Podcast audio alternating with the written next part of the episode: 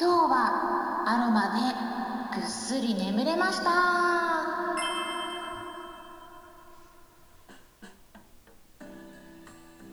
こんにちは。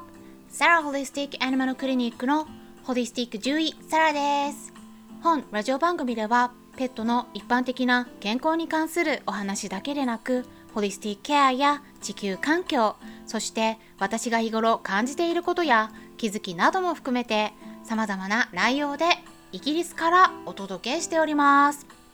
さて皆さんいかがお過ごしですか？まあちょっと今日はイギリスでは雨がしとしとと降っております。うん。であと私は先週末に日本で行われた分子栄養学の講座をオンラインで受けてたんですね。でこれがあの日本時間の朝10時から5時までだったんで、まあ、イギリスと9時間の時差があるんですね。なのでねイギリスからだとこのオンラインで言ってもね深夜からのスタートって感じだったんですね。なのでその日は徹夜になりましてまあ、あの徹夜は救急医療に携わってた時から慣れてはいるんですけれどもあのちょっとその週はねイベントが続いてたっていうこともあってねちょっとバランス崩したかなっていうふうには思いましたまあいろいろありますよねこういろんなねスケジュールとかで。うん、でまあ確かにねあと振り返ってみれば12月12日のライブイベントの時も、まあ、ちょっと鼻水が出たりして あの、まあ、参加者の方からもご心配の声をいただいたりしていたと思うんですけれどもアロマを使ったんですね。でベッドのところに精油を置いてあるので、うん、で精油はね結構、うん、種類は豊富に持ってるんですね。まあ多分50種類くらいあるかな。100はいってないと思うんですけどたくさんあるので。でユーカリとあとカモマイル、うん、それからね今回はペパーミントを加えてでそれぞれ1滴ずつティッシュに垂らしてでそれを鼻のところに当ててたんですけれどもやっぱりねこういう鼻炎とか呼吸器の問題はアロマすごくいいです。もう一気に鼻がスーッと通るようになってでぐっすり眠れました、うん、なので、まあ、他の方もね同じような症状もしありましたら是非ね、うん、あのやっていただくと試していただくといいんではないかなと思うんですけれどもただですねなんかそのウェブサイトとか見ると猫ちゃんがいる場合はこういった精油を使うのはもう良くないよとか猫ちゃんはもうアロマの成分その精油の成分代謝できないからもう危険だとか亡くなった例があるとかまあいろいろ書かれてると思うんですけれどもあのこれねうんとちょっと違うんですね。で確かに亡くなった例もありますしこの中毒の事例もあります。でもこれ人間でもあるんですね。はい事故とかはあります。結局ですね使い方次第なんです。できちんとした使い方をすれば全然問題にならないし、まあ、私の対応させてもらっている飼い主さんも使ってる方いらっしゃいますし私の知っているあの知り合いの欧米の先生とか獣医さんも使ってたりするんですけれどもワンちゃんだけではなくて猫ちゃんにでもね全然問題起きていないです。ですからあの本当にねよくあの覚えていただきたいなって思うんですけど使い方次第なんです。であのあとはねなんか猫ちゃんはアロマのこういうねあの植物とかは好きじゃないよとかね、うん、そういうこともよく言われるんですけれども。でも猫ちゃんでも猫草を食べる子とかもいますよね。でうちの猫はねハーブが大好きなんです、うん、ローズマリーとかもバリバリ苗のね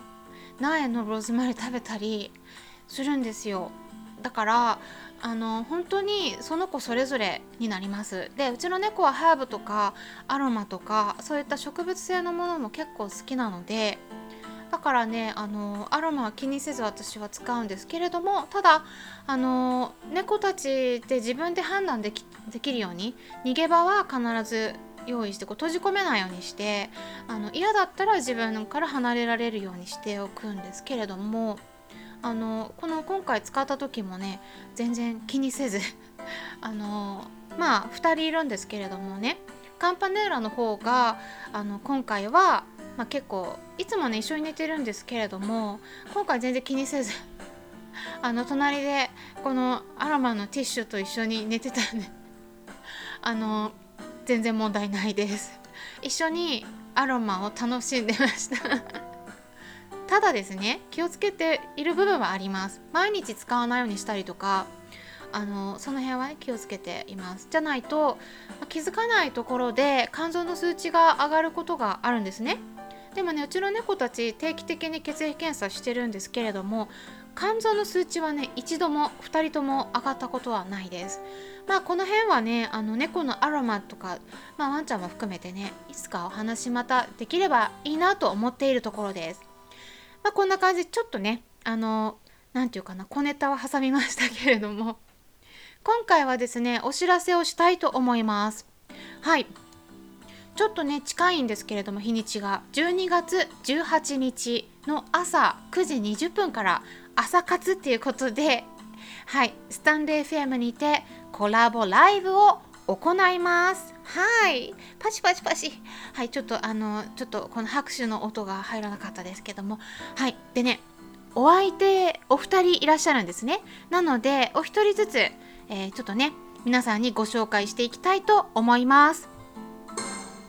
まずですね福岡にあるキャトルボディという名前の足つぼの、えー、生態のお店でね勤めていらっしゃる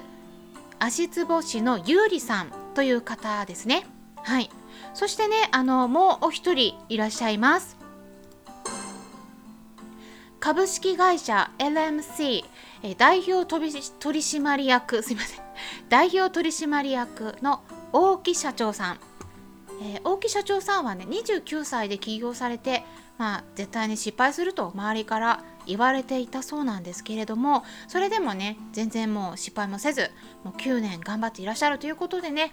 困った時の一手を担う会社を運営されていらっしゃるということなんですね。はいまあ、そんなあのお二人とお会いして、えーお会いしてというかね、まあ、あの声だけなんですけれども コラボライブをさせていただくということで、ね、すごく私は楽しみにしているところなんですけれどもこの私たち3人にはいろいろと共通点があるんです。何かって言いますと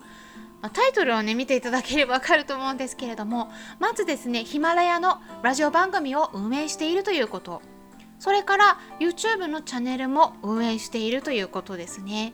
あとはですね Kindle 本を全員出版しているということです。はい。でねあのこういった共通点があるんですけれどもねあの今回このお二人とコラボさせていただくのが初めてになるのでまずはですね今回お二人それぞれの活動について、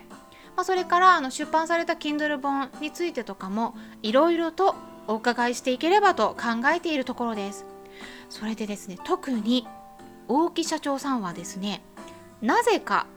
ワンちゃんにすごく好かれるという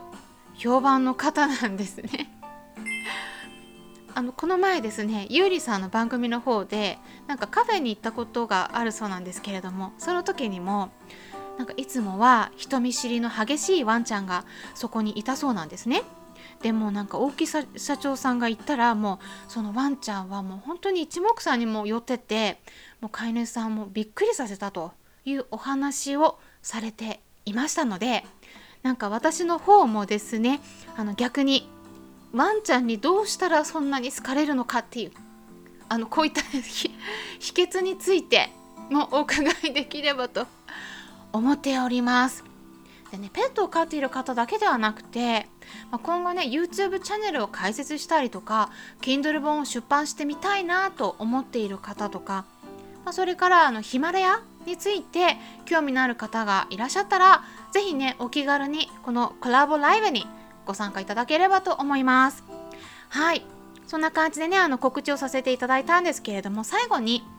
あの12月12日にオンラインのペット健康相談会行いましたね。ご参加いただいた方々本当にありがとうございました。でね Zoom の方で参加してくださった方にはアンケートをお送りしているんですね。でイベントを開催した時はいつもアンケートを皆さんから回答していただいててであの皆さんからいただいたご感想とかご意見も考慮して今後イベントを行う際にこうもっと充実させたものにしていきたいなと考えているところなんです。なのでねあのぜひね、えー、まだ回答されてない方は回答していただければなと思うんですね。でアンケートにお答えいただいた場合には当院で開催する今後ね開催するイベントとかあとサービスの方でも使える割引券をお送りしておりますのでぜひねあのご協力いただけたら嬉しいです。あとはですねあの今回は第1部を Zoom でそして第2部をスタンレー FM の方で開催していたんですけれどもあのちょっとねまあすでにいただいたアンケートの回答の方を読みますと、まあ、お一人からね、うん、あのなんでね、うん、スタンド FM の方に移動してそこでやったのかちょっと疑問だったというふうに記載されていたのでちょっとそれに対してお答えしますと私としてはですねできるだけたくさんの方に参加してもらいたいなって思っていたからなんです。あのスタンレー FM の方でも動物を飼っている方が結構いらっしゃるので、うんまあ、そういった方にも気軽にお話を聞いてもらうことで手厚くケアしてもらえるペットの動物たちが増えたらいいなと思っているところです。うん、なのでね今後もやっていければなと思っているところなんですけれども今回ねなんかちょっと夜も遅かったんで途中で寝てしまった方もいらっしゃったということなんですけれどもアーカイブを残していますのでぜひそちらをチェックしてみてくださいスタンデー FM のラジオ番組になります。概要欄の方に URL を載せておきますね。今回も最後まで聞いていただきありがとうございました。よろしければいいねボタンのクリックとかフォローもしていただけたら嬉しいです。それではまたお会いしましょう。ホリスティック獣医サラでした。